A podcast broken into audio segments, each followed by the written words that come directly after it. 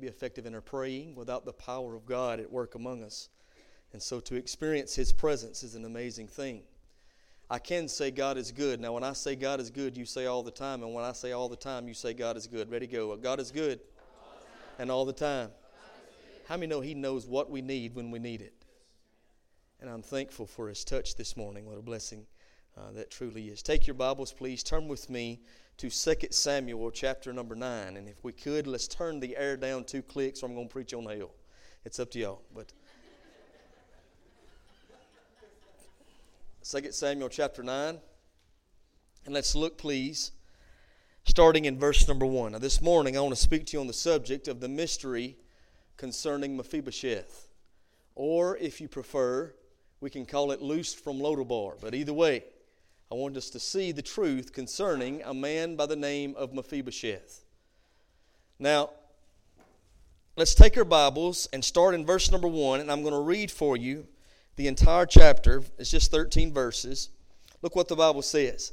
And David said, Is there yet any that is left of the house of Saul that I may show you show him kindness for Jonathan's sake? And there was of the house of Saul a servant whose name was Ziba.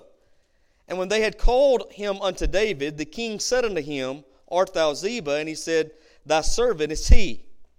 And the king said, Is there not yet any of the house of Saul that I may show you the kindness of God to him? And Ziba said unto the king, Jonathan hath yet a son, which is lame on his feet. Everybody say, lame on his feet. And the king said unto him, Where is he? And Ziba said unto the king, Behold, he is in the house of Machir, the son of Ammiel in Lodabar.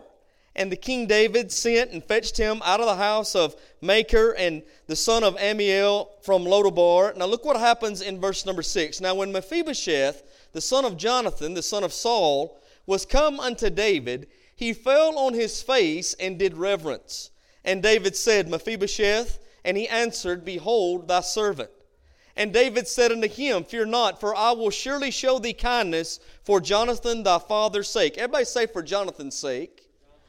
Now watch. And will restore thee all the land of Saul thy father, and thou shalt eat bread at my table continually. Praise God for that. Now watch. Look what he says. And he bowed himself and said, Why, what is thy servant, and that thou shouldest look upon him a dead dog as I am? And the king called to Ziba, Saul's servant, and said unto him, I have given unto thy master's son all that pertained to Saul and to his house.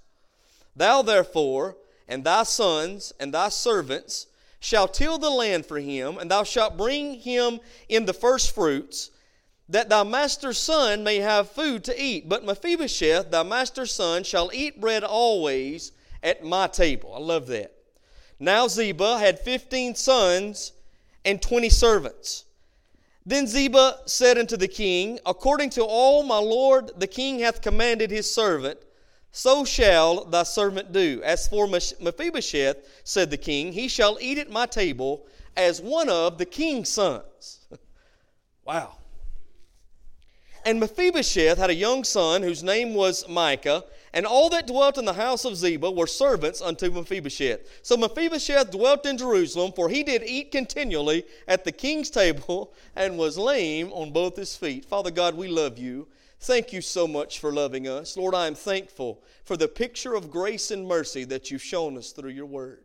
And Lord, I'm asking you right now to move me out of the way so that today you might show us grace and mercy made real to each and every person in this place. God, I can do nothing in and of myself. And Lord, I want to do nothing in and of myself. Lord, I don't want to come today and go through the motions. I want to come today and experience you. Lord, I want you to give us a fresh anointing, a fresh touch. I'm praying that you speak to me, Lord Jesus, and you speak through me, Holy Spirit, your word to your people, Lord, according to your power and your purpose. Lord, I'm asking today that you would do exactly what you alone are capable of doing, that you would convict hearts and change lives. I'm praying that you would encourage the saint and convict the sinner and bring us all to the place we need to be at, for you know our hearts better than we know our hearts ourselves. And Lord, I'm asking you right now to receive all honor and glory from everything that takes place, from every prayer that's prayed, from every message that's preached, from every song that's sang. May you be glorified, for you alone are worthy. God, do your work today in the hearts and lives of these people and start with me in Jesus' name. Amen. Now, this morning, I want to give you uh, the mystery concerning Mephibosheth. Now, mystery is defined as something that is difficult to discern or understand. I remember when I was a little boy, uh, my favorite cartoon that I watched every day as soon as I got home from school was Scooby Doo. Anybody else like Scooby Doo? Now, let me tell you what I liked about Scooby Doo. Every time on every episode of Scooby Doo, they would all get in what was called uh, the mystery van. Does anybody remember the mystery van? I got one for Christmas one time. It had the flowers painted on the sign, and it actually said the was it the mystery wagon or the mystery van? The mystery machine. That's what it was. The mystery machine, and they would all gather up in the mystery machine, and they would start start going out and gathering up clues, trying to figure out uh, the, the, what the, the, the mystery was all about. And so this morning, that's what we're really going to do. We're going to take the Word of God, we're going to look through it and see what the mystery concerning Mephibosheth is all about. Now, folks, I want you to know something. There's three points I'm going to give you today. I'm going to talk to you, first of all, about his family having fallen. His family had fallen, and that is the beginning of the mystery for me. Now, those of you who are students of the Word of God, you know that Mephibosheth was the son of Jonathan, that Jonathan was the son of Saul and was anointed to be the first king of the nation of Israel. Now, I don't have time to go back to this morning and share with you all the scripture that I want you to look at this week, but I want you in your quiet time to go back and read the scripture I'm going to give you because the Lord will speak to your heart if you'll do so. In 1 Samuel chapter chapters 9 and 10, you'll find the story of how Saul was anointed to be king over the nation of Israel by a man named Samuel, a great man of God. And then you're going to find in, in chapters 13 13 through 15 of the book of 1 Samuel, how Saul disobeyed the Lord. And because Saul disobeyed the Lord, the Bible says that the Lord rejected Saul as king. And if you go back, you're going to see that, listen, Saul partially obeyed the Lord, but continually walked in total disobedience. Now, there's a lesson in that for you and for me. How many of you know that partial obedience to the Lord is disobedience? You, you can't just go uh, halfway with Jesus. Listen, what God has told you to do, we need to be careful in doing that. What God has made known for you in Scripture to do, you need to be careful in doing that. Brother Ben Harris done a fantastic job this morning before Sunday school in his devotion, and he talked about how to know the will of God. We know the will of God by the Word of God. Can you say amen to that?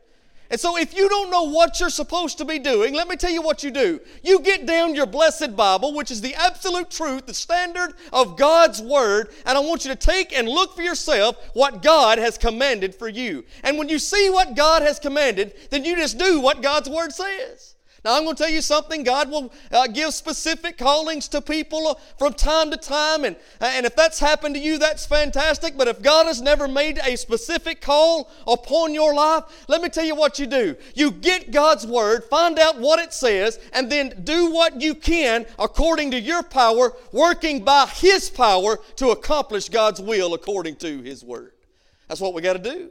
Now, partial obedience is disobedience. And I'm going to tell you something disobedience will cost you individually, and disobedience will cost you collectively. Listen, it'll cost you individually in what God wants to do in your life, it'll cost you collectively in what God wants to do in your family, and what God wants to do in the people's lives around you, and what God wants to do in your church and what God wants to do at your workplace. So listen, we've got to be careful to do what God has called us to do. Saul wasn't careful and it cost him greatly. You can go back and read that for yourself. And then we find after uh, Saul was rejected as king from the Lord because of his disobedience, God said, I'm going to find me a man that is after mine own heart. I love that verse. We've quoted that verse many times. You've probably heard it uh, said many times, but that's what the Bible says about King David. David. I don't know about you, but I can't think of a better compliment than that.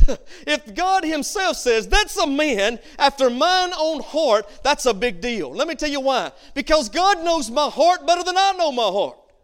God knows your heart better than you know your heart. Do you know, folks, I can hide from you and you can hide from me? That's not that difficult. We usually only see each other about three times a week. Uh, so I can hide from you, you can hide from me, but how many know none of us can hide from the Lord? He knows us at our best and He knows us at our worst. He knows what we do in the light. He knows what we do in the dark. He knows what we're going to do tonight. He knows what we did last night. None of us can hide from Him. And so, if God, knowing the heart of David, said, That's a man after mine own heart, that's a big compliment. I don't know about you, but I want to be a man after God's own heart. Listen, if you're a child of God, there ought to be a desire within you to follow the Lord in such a way that He would say, That's a man, that's a woman after mine own heart. That's who David was. How do I know that? Because the Bible says after uh, God rejected Saul as king, he chose David through the anointing of Samuel in 1 Samuel 16. He chose David to be the next king of the nation of Israel.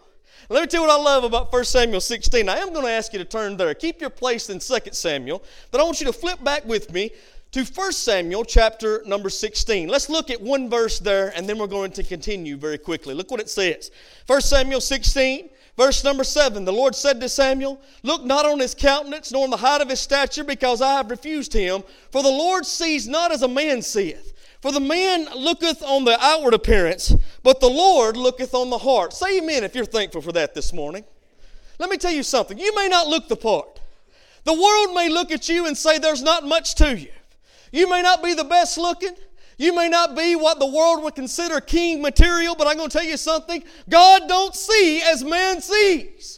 God don't look as a man looks. God looks at the heart. So everybody else may be looking over you. Everybody else may be looking around you. If you go back and study in 1 Samuel chapter 16, even David's dad forgot about him. There came a time when all the sons of, uh, of, of Jesse had passed before Samuel, or so Samuel thought. He said, Is there not anybody else I could call? And he said, Well, I've got my young son that's out in the field, but he's tending the sheep. You don't want him, do you? David's father, his own dad, didn't even see the potential. But God don't look as a man looks, and God don't see as a man sees. God sees the heart. And God began to use David to do a fantastic work among his people that changed the world forever. Can you say amen? It was through the line of David that the Lord Jesus came. Praise God. So quit worrying about what everybody else is saying. Quit worrying about what everybody else thinks. Quit worrying about how everybody else puts you down. Quit worrying about everybody else's opinion of you. What you need to be worried about is what God sees in your heart. Because that's where He's looking. And that's what He uses. So the Bible says David was called to be the next king. Now, you all know the story. 1 Samuel 17, what happened? David killed Goliath. The Bible says they started making up songs about David. David has killed his thousands and his ten thousands. Saul's killed his hundreds. and when Saul heard that, he got jealous. And jealousy wrecked their relationship. There's a lesson in that for us. Do you know jealousy will wreck your relationships? You know it'll wreck your friendships, it'll wreck your family? You know that jealousy can wreck your church? Let me tell you why Saul was so jealous of David because God was doing such a work in David's life that the people began to notice that the presence and power of God was working on, working in, and working through David. They couldn't say the same for Saul, not because God didn't want to work in Saul, but because Saul was disobedient. Because Saul wouldn't do what God said. As a matter of fact, Samuel actually came to Saul at one point and said, God is ready to do a great work in you. God is ready to make your, your name stand among his people forever, but he can't do that because you won't do what he's telling you to do. And so Saul got jealous. And jealousy wrecked the relationship he had with David to the point that he went seven years seeking to kill David. It's amazing. Man, this is a great story, and I encourage you to go back and read it for yourself. Jealousy will tear you apart, will tear your relationships apart. And that's what had happened between Saul and David himself. I want to read to you a story about jealousy that I found uh, this week. It's written by a, man, by a man by the name of G.W. Target. He wrote this essay, and it's called The Window. He says, There was once two men, both seriously ill, in the same room of a great hospital. A very small room, just large enough for the two of them. Two beds, two uh, bedside lockers, a door opening on the hall, and one window looking out on the world. One of the men, as part of his treatment, was allowed to sit up in the bed for an hour in the afternoon, something that had to do with draining the fluid from his lungs. And his bed was next to the window. Now, listen to this. But the other man had to spend all his time lying flat on his back, and both of them had been kept quiet and still, which was the reason they were in the small room by themselves. They were grateful and peaceful and privacy, and none of the bustle, and they were grateful for the peaceful and pri- for the peace and the privacy, none of the bustle and clatter and prying eyes of the general ward for them. Of course, one of the disadvantages of their condition was that they weren't allowed much to do. No reading, no radio, certainly no television. They just had to keep quiet and still, just the two of them. They used to talk for hours and hours about their wives, their children, their homes, their former jobs, their hobbies, their childhood, what they did during the war, and all they did on vacations, all that sort of thing. Every afternoon, when the man in the bed next to the window was propped up for his hour, he would pass the time by describing what he could see outside and the other man began to live for those hours. The window apparently overlooked a park with a lake where there were ducks and swans and children throwing them bread and sailing model boats and young lovers was walking hand in hand beneath the trees. And there were flowers and stretches of grass and games of softball and people taking their ease in the sun and shine and right at the back behind the fringe of trees a fine view of the city skyline. The man on his back would listen to all this, enjoying every minute. How a child nearly fell into the lake, and how beautiful girls were in the summer dresses, and then on an exciting uh, baseball game or a boy playing with his puppy. It got to the place that he could almost see what was happening outside. Now listen. Then one fine afternoon, when there was sort of a parade, uh, the thought struck, struck him why should that man next to the window have all the pleasure of seeing what's going on? Why shouldn't I get the chance? He felt ashamed and tried not to think like that, but the more he tried, the worse he wanted to change. He'd do anything. In a few days, he had turned sour. How many know that's what jealousy does? Turns you sour. He, he should be by the window. And he brooded and couldn't even sleep and grew even more seriously ill, which none of the doctors understood. One night, as he stared at the ceiling, the man in the, uh, by the window suddenly woke up coughing and choking and the fluid congesting in his lungs. His hands uh, were, were, uh, were reaching to the ceiling. The coughing racked the darkness on and on, choked off, and then stopped. And the man continually stared at the ceiling. In the morning, the day nurse came in with water for their baths and found that the man was dead and asked the other gentleman why he didn't call the nurse. And he said he didn't hear. They took away his body quietly with no fuss. And as soon as it seemed decent, the man asked if he could be moved to the bed by the window. They moved him, tucked him in, and made him quite comfortable and left him alone to be quiet and still. The minute they'd gone, he propped himself up on one elbow, painfully and laboriously. He looked out the window and found that it, it faced a blank wall. Jealousy ruins relationships, kills relationships that are beneficial to you. It can be friends, it can be family, it can be church members. Listen to me. Love Jesus, love people.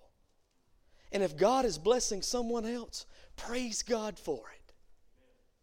Amen? Let me say something else. Love churches. You know what I found out? Some of the most jealous people in the world are pastors. If something good happens to another church, some pastors get mad about it. Don't get mad about what God's doing in another church. We're all on the same team here. Amen? We're in the kingdom business. And if people are being saved and people's growing in the Lord and God's doing a work, praise God for it. Now, what God wants to do us, I'm ready for it. And if God wants to bless us to 500 people, praise God. But if God wants to give us five people sold out to Him, praise God, all of it's good. Don't get mixed up in all that stuff. Saul got mixed up in it and it ruined his relationship to the point he tried to kill David. It's amazing. And finally, we find in 2 Samuel that Saul and Jonathan, who had become very close with David, fell on the battlefield in Jezreel. Saul was killed and Jonathan was killed, and then David became king. David became king. God began to continually bless him. He unified the two kingdoms, the northern and the southern kingdoms. He made Jerusalem the place uh, that would be the capital city and brought the Ark of the Covenant in. The Bible says that uh, David went into the temple there after having brought the Ark of the Covenant, which represented the presence and power of God among God's people. He brought the Ark in, and then the Bible says that David danced naked before the Lord. Can you say amen? Now, let me say something to you. You say, brothers, does that mean that if I'm going to be a man after God's own heart or a woman after God's own heart, I need to dance naked before the Lord? I'm going to tell you to pray about it. pray about it. But my point is, David was a man of prayer. David was a man of praise. And because David was a man of prayer, you'll know that if you read the book of Psalms. You'll know that he's a man of praise if you read the book of Psalms. He was a man of prayer. He was a man of praise. And because he was a man of prayer and praise, he was a man of power. And God's power was working on him, working in him, and working through him. God was blessing him mightily. Not only to unify the southern and the northern kingdom, but he also enlarged the borders by defeating the Philistines. Praise God. And the Lord was moving and working in David's life, in the kingdom. God's presence and power was at work. David needed nothing from nobody because God was meeting all his needs. And then in 2 Samuel chapter 9, we find the story of Mephibosheth. The family of Mephibosheth had fallen. Saul was dead, Jonathan was dead. And it was customary in that day for the king who took the throne to kill the bloodline of the former king because they didn't want anybody else coming back and trying to claim their place on the throne. And I'm going to tell you something David would have been justified in front of the people by doing so. That was what every king had done. But that's not what David did. David chose to show kindness to Mephibosheth, the son of Jonathan, even though his family had fallen. Now, looking through fleshly, physical eyes, that becomes a mystery to us. Looking through the eyes of sin, that becomes a mystery to us through our sinful nature that we all have. But listen, it's not a mystery at all if you look through the eyes of the Spirit. Because how many of you know, as men and women of God, we are called to show kindness even though people may have done us wrong? Even though people's people may have done us wrong. We are called and listen, commanded by Jesus to show kindness unto everybody, to show the love of Jesus. Not only with our lips, but praise God with our lives. And that's exactly what David did with Mephibosheth, even though his family had fallen. Now, how does this apply to me and you? Well, the truth is, how many know our family has fallen? Now, your, your family may not have been the former kings of a nation but, but I can say this to you we are all part of the human family. If you believe it, say amen. I know we've all got a papa and his name's Adam. and our great, great, great, great, great, how many greats it is, Papa Adam, that sinned in the Garden of Eden, listen, caused us to live in a fallen creation, listen to me now, separated from God because of our sin. Romans chapter number 3 says it like this There is none righteous, no, not one. There's no one who seeks after God. We've all turned our own way and done our own thing. We've all disobeyed God, just like we heard about Saul. Every one of us have. You, me, and everybody else. The Bible says plainly that, uh, folks, there is a way that seems right unto man, but the end of that way is destruction. Proverbs 16 25. The Bible says, Isaiah 53 and 6, that we have all like sheep, we've gone astray. We have turned everyone to his own way, but the Lord hath laid on Jesus the iniquity or the sin of us all. Our family, the family of the human race, has fallen as well. So, just like Mephibosheth, our family is in a pitiful shape. His family had fallen, but let me give you something else. Because of his frailty, his work was futile. Look with me what the Bible says here. Verse number two. And there was the house of uh, there was the house of Saul, a servant whose name was Ziba. When they had called him unto David, the king said unto him, Art thou Ziba? And he said, Thy servant is he. And the king said, Is there not yet any of the house of Saul that I may show kindness unto him? And Ziba said unto the king, Jonathan hath yet a son, which is lame on his feet. Everybody say lame on his feet. And the king said unto him, Where is he? And Ziba said unto the king, Behold, he is in the house of Machir, the son of Ammiel, in Lodabar. The Bible says he's lame on his feet. See, there was nothing really that Mephibosheth could bring to the table. In his own power, he couldn't do the work needed to be worthy of sitting at the king's table. I'm going to tell you, he couldn't go out and fight the battle that, uh, that was, they were going to face. If you go on and read in 2 Samuel, he couldn't go out and hoe in the garden and, pro- and, and, and, and provide food for himself. That's why he needed the servants. He couldn't really do anything in his own power to make himself worthy of being accepted at the table of the king. Let me say something to you. This is a perfect picture of you and I. Perfect picture. Let me tell you why. Because none of us, in our own power, can make ourselves worthy of being accepted into the family of God at the table of the King. And the truth is, that's where we're already seated as the people of God. The truth is, God does not need me. God does not need my ability. God does not need my speech. God does not need my actions. God does not need me. He was getting along just fine without me. Amen? And he was getting along just fine without you. But by His grace, He saw fit to make us a part of His family and make us a part of what He's doing amazing? It's not that God needs you, but it is certainly that God wants you to be a part of His kingdom, of His family, as sons and daughters. I remember one time when my little boy was young. He was uh, he was daddy's boy, and he was about three or four years old, and and, and while I was out in the yard working on a car one day, this old car that I'd come up with, and I've, I've always been a car nut, and I love to work on them, fix them, do anything I can to them. So I was out there replacing a fog light in that car. It's a 89 Ford Mustang GT. And I'm up under that car wrenching away, and my young son, about three, four years old, he comes out, crawls up under the car with me and said, Daddy, I want to help you. And man, he started getting uh, tools out of the tool kit. He'd reach over and get ratchets and wrenches, and he was t- uh, wrenching on every bolt he could reach up under that corner. Well, wait a minute, son. I don't don't take that out. You don't need to take this out. Don't lose my tools. Make sure you put this back where it goes. And I'm continually telling him all this. Man, he's out there just wrenching away, having a good time. And I'm going to tell you something, folks. That day, I could have done a lot better job replacing that fog light if he hadn't been out there. I really could have.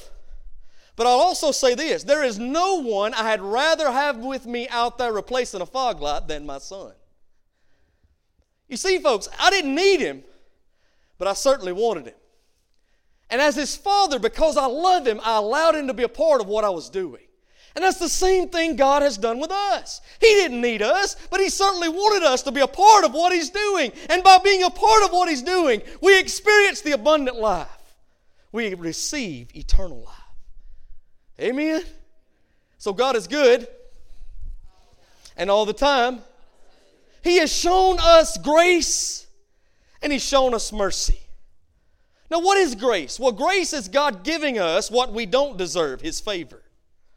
And what is mercy? Mercy is God, listen to me, not giving us what we do deserve, which is His wrath. And this is the picture of David and Mephibosheth. David showed Mephibosheth grace, what he didn't deserve. He had nothing to bring to the table, and he didn't. And he showed him mercy. He didn't give him what he did deserve, which was death. And God has done the same with you and with me. We bring nothing to the table. I'm telling you, it's all by God's grace that we are saved. Ephesians chapter 2, let me share this with you. All of you already know this verse, but man, it's good to have a refresher from time to time. Ephesians chapter 2, look at verse number 8. I love how the Bible teaches here. The Bible says plainly, Ephesians 2, verses 8 and 9, For by grace are you saved through faith. If you believe it, say amen. And it's not of yourselves, it is a gift of God. How many of you know you don't work for a gift, you receive a gift? You're not given a gift because you're good, you're given a gift because you're loved.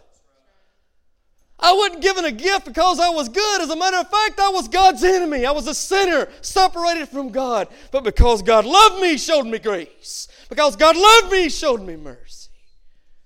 Same that David did to Mephibosheth. The Bible says then, not of works, lest any man should boast. See, if it was by your works, I could brag about it. I can tell you how good I was and what I've done to receive salvation. But I can't brag about anything because I brought nothing to the table. Just like Mephibosheth couldn't brag. He brought nothing to the table. He was in Lodabar, the place of death. That's where I was when Jesus found me. You see, David is a picture of Christ, Mephibosheth is a picture of me and you. David found Mephibosheth in the place of death, and Jesus found me in the place of death. I was lost and undone, helpless and hopeless without Christ. Nothing that I could do to bring myself to the Lord. Do you know that dead men do nothing? Why? Why don't dead men do nothing? Because they're dead. Dead men can do nothing. And we were all spiritually dead until Jesus found us. And if you're here this morning and listen, you've not yet trusted in Jesus as your personal Savior, you've not re- received the free gift of grace, you're still dead in trespasses and sins. But I'm thankful the same Jesus who has saved me can and will save you if you'll trust Him. If you'll trust Him. The Bible says in Ephesians chapter 1, let's go on with this just a little deeper. He says here in Ephesians chapter 1, verse number 3 Blessed be the God and Father of our Lord Jesus Christ, who hath blessed us with all spiritual blessings in heavenly places in Christ according as he hath chosen us in him before the foundation of the world, that we should be holy and without blame before him in love, having predestined us into the adoption of children by Jesus Christ to himself, according to the good pleasure of his will. Verse 6 To the praise of the glory of his grace. Watch this next part. Wherein he hath made us accepted in the beloved. How are we accepted into the beloved? Listen, it's not because of who we are, it's because of who Jesus is. Just like Mephibosheth was accepted in the family of David, not because of what who Mephibosheth was or what he had done, but because of who Jonathan was and what Jonathan had done. Isn't that what the Bible said? Do you remember that? 2 Samuel chapter 9. Verse number seven, and David said unto him, said unto Mephibosheth, Fear not, for I will surely show thee kindness for Jonathan thy father's sake, and will restore thee all the land of Saul thy father, and thou shalt eat bread at my table continually. Why was Mephibosheth accepted into the family of the king and set at his table on behalf of another? Why are we accepted into the family of God on behalf of another? Because of who Christ is because of what Jesus has done.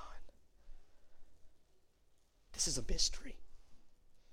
Can't be seen by fleshly eyes, it takes the Spirit. Amen? Mephibosheth's father, uh, family had fallen, but listen to me.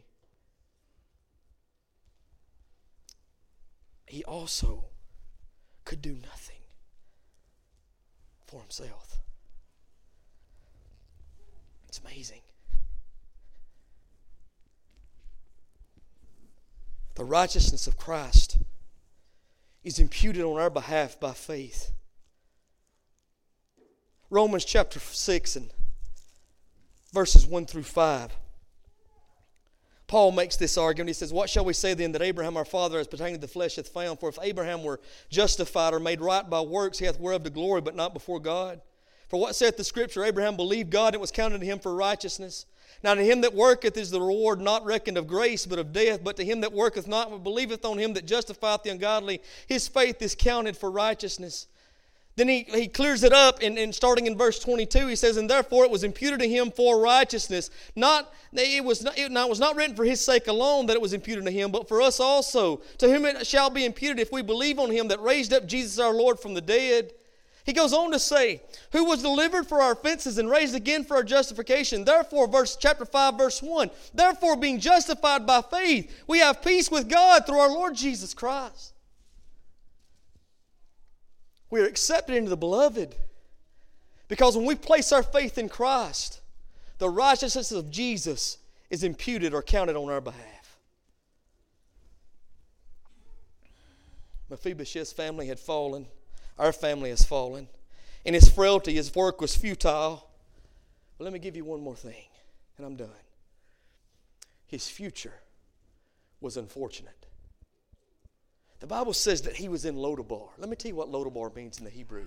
In the Hebrew, Lodabar means a place without pasture. It was a place that grew nothing. It was a desert land that was dead and lifeless.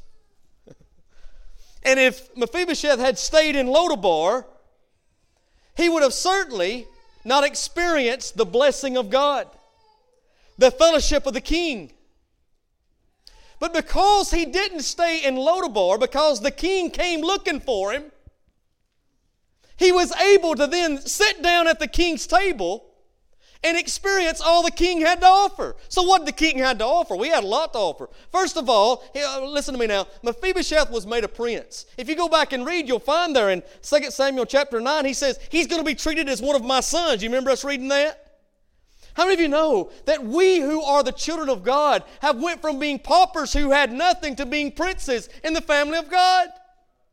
Romans 8:15 says it like this. We have not received the spirit of bondage again to fear, but we have received the spirit of adoption, whereby we cry, Abba, Father. Then he says in Romans 8 17 that we have become heirs to God and joint heirs with Jesus. We are made like a son of God. The Bible says we're put into God's family.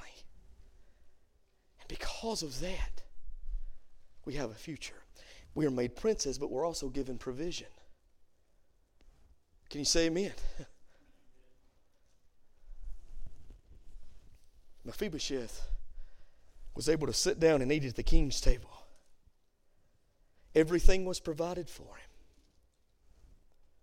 The Bible says in Philippians 4:19 that my God shall supply all your need according to his riches and glory. He's my Jehovah Jireh, he's my provider. Can I give you another one? Mephibosheth received protection. Amen. Now, folks, I don't know what this world has to offer. I don't know what the this world has holds uh, for me tomorrow, or next month, or next week, or next year. I don't know what the future holds, but praise God, I know who holds the future. I know in whom I've placed my trust. I know that He has accepted me into the beloved, not because of who I am, because of who Christ is. And I'm made partakers of the blessing of God, of the riches that Ephesians chapter 1 talks of. I'm seated with Him, the Bible says, in heavenly places in Christ Jesus. God sees me as already being seated with Him because my salvation is so complete. The Bible says in 1 Peter chapter 2 and verse number 9 that we are made princes and princesses, a royal priesthood in Christ that we have been brought out of the darkness and into His marvelous light. My future has changed. If you're a child of God, your future's changed. And if you're not a child of God, your future can change today. Let me tell you why. Because I was once in Lodabar, but I've been loosed. I was once in the place of death with new, no future, but I have been loosed by the power of God. He's changed my life. He's given me life eternal, which is life abundant. The Bible says it like this John 7 and 37, Jesus said, All you who are thirsty, come to me and drink. Jesus said, If your burden is heavy, if you're weak and heavy laden, come to me. I'll give you rest if I'm speaking to some Mephibosheths today who are cripples, who can't do for yourself, listen, Jesus can do for you. He can do for you what you can't. If you need Him today, trust Him today. Now, this is the purpose of this message. I hope and pray that it encourages you as a child of God. Hope and pray that you know you've become sons and daughters of God Almighty that you've been seated at the king's table, blessed with all spiritual blessings in Christ Jesus. But I pray if you lost today, this message bring conviction to your heart, realizing you can't do it yourself. You bring nothing to the table. God don't need you, but praise God, He wants you. And He made a way through His Son so that you might be born again, so that you can sit at the King's table, become sons and daughters of God, and realize God's blessing in your life. Oh, listen, He's good. He's good all the time, and all the time He's good. If you need Him today, trust Him. Everybody stand together.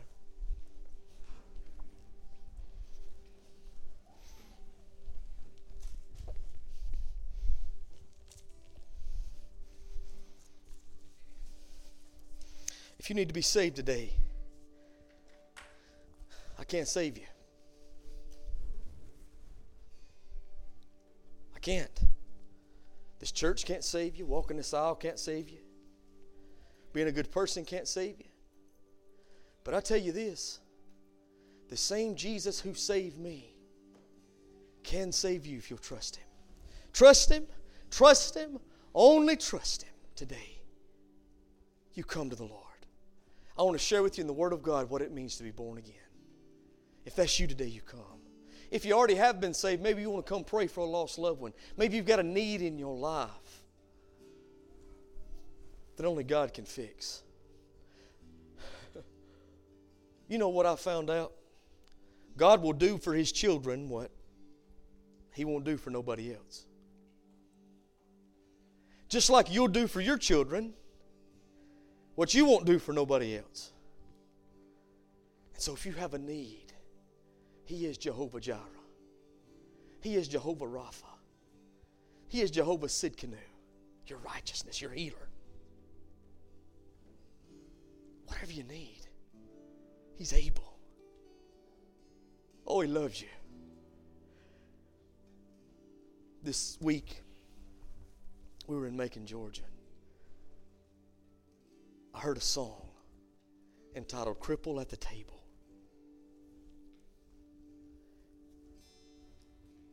And when I heard that, it's like the Holy Spirit of God just burned that into my spirit. I bring nothing to the table. As if God don't do it, it's not going to get done. But I believe He can do it. Amen? That's faith. That's faith. What's true for Mephibosheth is true for us. Allow the King this morning to show you grace and mercy needed if you'll only receive it. Whatever you need today, you come. I'd love to pray with you. You need to be baptized? Come, hey man, we're fixing to do something. We get you in there too. Love to. You need to join this church? Today's the day. What are you waiting on? I guess what I'm trying to say is if you're not saved, come let us help you. If you are saved, won't you come help us? We need you. Let God use you right here. This is your invitation. You'll be closing the service, brother.